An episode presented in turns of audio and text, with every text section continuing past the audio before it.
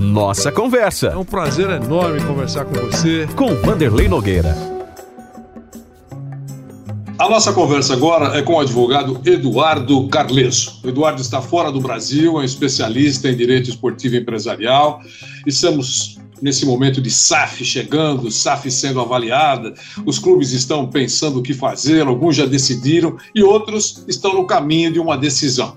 O Eduardo tem assessorado agremiações, dirigentes, aliás, ele assessora jogadores, agentes, enfim, aqueles que precisam de um esclarecimento dentro da legislação, que é extremamente importante.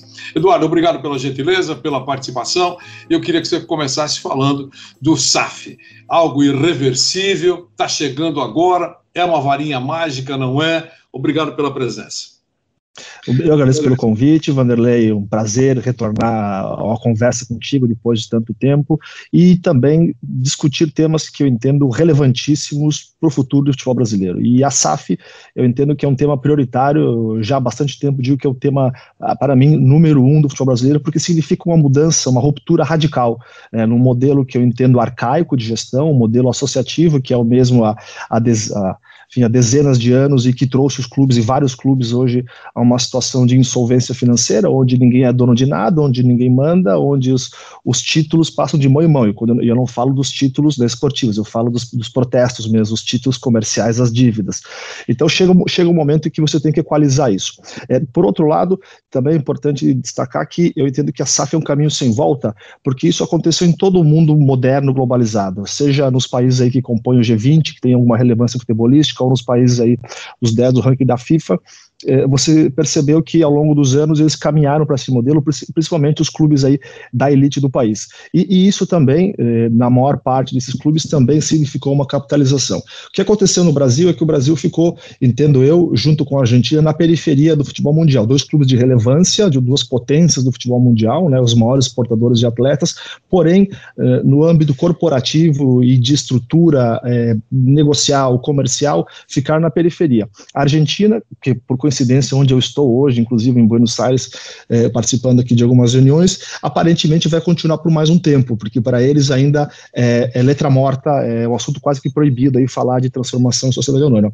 Mas para o Brasil, eu acho que isso chega é, atrasado, é, como sempre, né, no, o Brasil sempre é, é, adota as coisas aí, os, os, as tendências com 10, 15, 20 anos de, é, de demora com, comparando a Europa e Estados Unidos, mas chega num momento em que, em que você pega aí uma situação de insolvência, né, que eu digo que é, quase generalizada, nós temos aí os casos mais emblemáticos de Botafogo e, e Cruzeiro que não tinham nenhuma outra saída que não fosse um negócio dessa natureza, ainda que eu entenda que eles deveriam fazer, é, mas mesmo aqueles que entendam que não deveria ser feito, eu não vejo nenhuma outra saída que não fosse essas, sobretudo para o Cruzeiro. O Cruzeiro realmente sofria, eu digo até que um sério risco aí de, de continuidade devido à série de sanções que poderia sofrer na FIFA, queriam asfixiar o clube em todos os sentidos e até mesmo poderia já pensar em rebaixamentos consecutivos.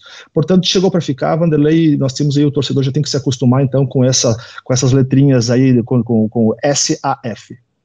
Chegou para ficar, mas com, digamos assim, indícios de que a coisa mudou para valer uh, em pouco tempo, porque você citou o Cruzeiro, mas quando foi citado aquele número de 400 milhões, muita gente entendendo que, olha, já está chegando um cheque hoje de 400 milhões, vai ser um sucesso, podemos contratar quem a gente quiser. Essa foi a imagem que ficou para muita gente. Depois, aos poucos, as coisas foram ficando mais claras, uh, serão em 10 anos, 40 milhões anuais, tem que pagar conta, tem que pagar atrasado, pagar fornecedor que está batendo na porta, tem uma série de, de, de, coisas que as pessoas precisam entender uh, e tirar da cabeça que é eu posso contratar o Messi hoje com esse dinheiro que vai entrar.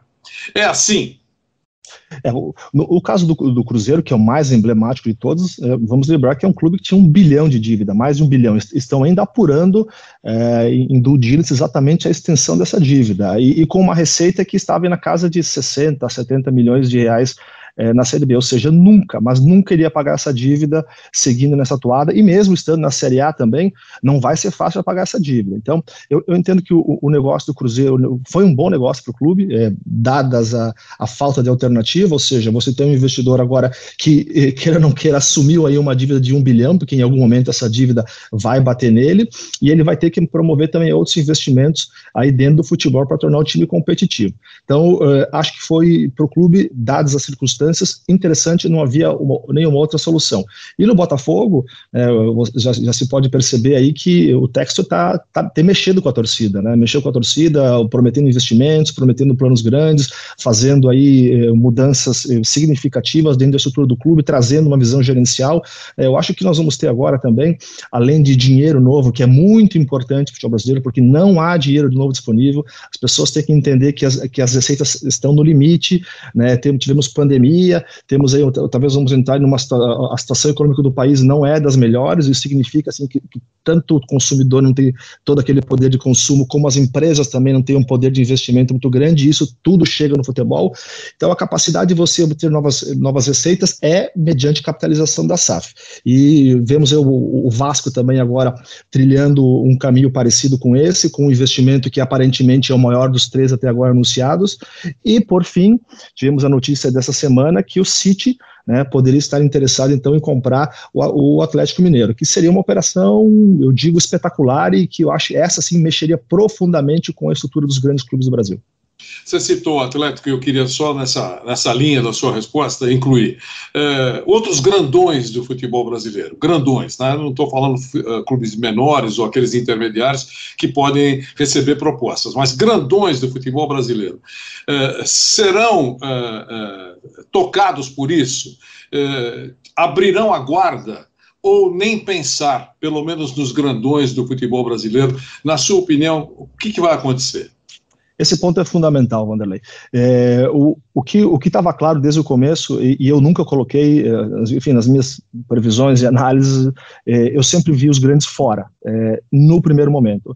Estava bem claro que, quem seriam os alvos, os mega endividados, né, porque realmente não teriam outra alternativa que não, que não fosse essa. Só, o Cruzeiro, se não fizesse nada, ia, ia passar mais um ano na Série B, podendo cair para C. O Vasco, com a competitividade que está que tá a Série B esse ano, poderia passar mais um ano, um ano também na B. E isso isso custa caro para esses clubes.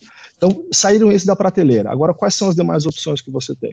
Tem clubes, então, aí, clubes aí, os menores da Série A, que, que, que aí que historicamente sobe e desce, né, como o Atlético Goianiense, que é um clube até que é, eu sou responsável por toda essa estruturação da SAF, negociando com investidores. O América de Minas também tem um projeto muito bom, muito bem feito, né, é, para captação. Então, são clubes aí que, que, que estão certamente no radar de investidores nesse momento. Porém, onde é que está o divisor de águas para os grandes, eu entendo. Que um deles fizesse essa operação. É, na medida que um desses clubes grandes, e eu achei que poderia ser o Atlético Paranaense, mas já coloco o Atlético Paranaense aí, vendo aí as, as declarações do Petralha como um clube que vai, que vai observar muito mais do que agir nesse momento. Então, na medida que um desses clubes grandes desata uma operação é, dessa natureza, com um investimento tão grande, e vamos imaginar que seja ele, por hipótese, o Atlético Mineiro, que virou agora uma potência, né? Nós temos uma Elite 3 no Brasil: Palmeiras, Flamengo e Atlético Mineiro. É, se o Atlético Mineiro consegue um aporte dessa natureza, ele dispara de uma forma tão grande, e, e, e, não vamos esquecer que o dinheiro fala, né? O dinheiro fala do, do, futebol e manda, tanto é que o Atlético Mineiro, com muito dinheiro, com muito investimento em, na contratação de jogadores de renome internacional, conseguiu chegar onde está. Isso é dinheiro, é, obviamente teve, teve acerto na qualidade das contratações, né, dos jogadores de ponta, mas não vem se não tivesse dinheiro. Na medida que o Atlético consegue fazer uma operação da nossa natureza com uma capitalização ainda maior, eu não tenho a menor dúvida que, por exemplo, é, porque clubes como Inter, Grêmio, São Paulo, Santos, por exemplo, que são vencedores, líderes, né, né clubes aí ganhadores historicamente, eles não têm mais o que fazer no Campeonato Brasileiro, né? Porque vai, a, a, ponta de cima vai disparar de uma maneira tão grande, né? Que você já tem Palmeiras e Flamengo com um bilhão de faturamento. É, e, e, o Atlético Mineiro, eventualmente, com captação tão grande, que se, se, os outros clubes não forem ao mercado buscar algo tão grande, eles vão ficar brigando só por Libertadores, porque o título vai ficar aí, talvez, numa, numa seguindo essa toada de investimento numa elite de três. Entendi perfeitamente o que você falou. É, se um grandão entrar, vai balançar pelo menos a discussão nos outros grandões. Né? Se eles fizeram, pelo menos nós temos que avaliar. Imagino que essa seria a conversa uh, nos bastidores. Né? Lembrando que o Atlético Mineiro que você citou, é presidido, pelo que a gente sabe, sabe nesse instante, é, por um empresário. É um empresário, um homem de negócios, e um grupo de empresários, enfim, que tem negócios importantes. Uh, não é o caso uh, dos outros citados, outros grandões. Né? Uh, pelo menos nesse nível, nós podemos dizer assim. Mas, de qualquer maneira, eh, talvez para um empresário que dirige um clube grande, é mais fácil compreender a importância ou não de um negócio. Você vê por esta linha também? É perfeito, né? não há dúvida você vê que eh, desde o início eu venho acompanhando as declarações né, do, do Menin é, a respeito da SAF, desde o início ele falou que era favorável, ele achava, ele não sabia qual era o momento certo disso, mas ele entendia como empresário que não haveria outra alternativa para o Atlético Mineiro. E aí você vê que já aparecem soluções agora, é, porque ele, ele é alguém do ambiente empresarial, né, alguém que entende negócio. Já nós temos do outro lado muitos presidentes que estão daquela aquela vocação clubística, aquele ambiente associativo que tem que prestar contas a conselho deliberativo, e, né, e, e toda aquela aquelas aquelas coisas uh, que eu digo assim meio negativas que nós temos no futebol que, que travam muitas gestões e travam gente competente. Então, eh, entendo que está vendo aí também um pouco essa essa oxigenação na liderança dos clubes e essa oxigenação e essa visão empresarial, no meu ponto de vista, só, só tende a trazer benefícios. Eduardo, eu queria aproveitar a sua presença e falar um pouquinho sobre isso que nós estamos vivendo, que essa, o mundo acompanha, essa invasão da Rússia na, Ucrânia, já se sabe, eh, há algumas horas a FIFA já definiu, a Polônia está na Copa do Mundo, excluindo definitivamente a Rússia. Né?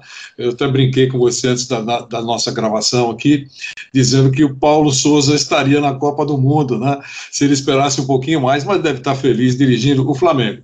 Mas isso posto, eu queria que você falasse sobre a, a, a condição dos atletas que estão vinculados a clubes ucranianos e russos, que estão liberados, mas para contratos curtos, não sei bem exatamente se há interesse dos clubes em contratá-los nesse período ou não. É, como é que se avalia essa situação desses jogadores de todas as nacionalidades que estão vinculados a clubes ucranianos e russos? É, extremamente complexa, né, sensível, né, por tudo que nós estamos vendo, né, e até mesmo pelo risco que correram esses jogadores, né, ao sair da Ucrânia, ou, ou até alguns até permaneceram. Nós acompanhamos os brasileiros, mas tem vários outros de outras nacionalidades que nós sequer sabemos o que foi, o que aconteceu com eles. É, a FIFA teria que tomar alguma iniciativa com relação a isso. Né? Muito se discutiu se esses atletas poderiam já imediatamente ingressar com ações, né? que a FIFA tem um tribunal específico para esses litígios uh, trabalhistas, chama Câmara de Resolução de Disputas. Então, esses atletas poderiam aí ingressar com ações para buscar uma liberação definitiva e imediata do clube, a rescisão de contrato, devido à guerra. Eu sempre entendi, manifestei que eu acho que isso seria muito prematuro e que também a, a possibilidade de, de, ganho nesse momento era, era, era baixíssima, já que né, nós temos um, uma guerra que está iniciando, nós não sabemos o período né, de duração dela. Então, face às pressões aí que nós, que nós vimos, a FIFA tomou aí uma, uma decisão que eu acho que é bastante razoável é, e que, de certa forma, protege os dois lados, ou seja, ela, ao suspender todos os contratos de trabalho até o dia 30 do 11, ela faz com que os clubes ucranianos se desobriguem de pagar os salários aos jogadores, coisa que certamente eles teriam muita dificuldade agora durante a guerra, e também, por outro lado, ela dá a capacidade desses atletas de buscarem um clube imediatamente bem, é bem da verdade, como você mesmo já bem destacou, que você tem que entender quais clubes vão ter interesse né, também em contratar jogadores por, por quatro meses. Né? Realmente não é fácil você enquadrar dentro de um planejamento esportivo, ainda que sejam atletas de elite, né? você tem, por exemplo, no Shakhtar, jogadores espetaculares, né? Um, jogadores realmente de, de, de, alto nível, que poderiam caber em qualquer clube brasileiro, com certeza, mas como enquadrar eles em quatro meses, também não é fácil. Porém, eu, eu entendo que, devido à complexidade do tema, e para tentar achar uma solução aí que seja razoável, que proteja de alguma maneira as duas partes, uh, uh, essa solução foi, foi justa no meu ponto de vista. Agora, é, logicamente a FIFA olhou até, até o dia 30 de junho. Na, na havendo aí uma, uma, uma continuidade da guerra, né, de longo prazo, pode ser aí que realmente possam surgir outras soluções um pouco mais drásticas aí para eventual ruptura desses contratos. Legal. Eduardo, só para a gente encerrar, me, me, chamou a atenção quando você disse que SAF na Argentina, pelo menos nesse momento, nem pensar. Né? É, é, isso e por que, na sua opinião?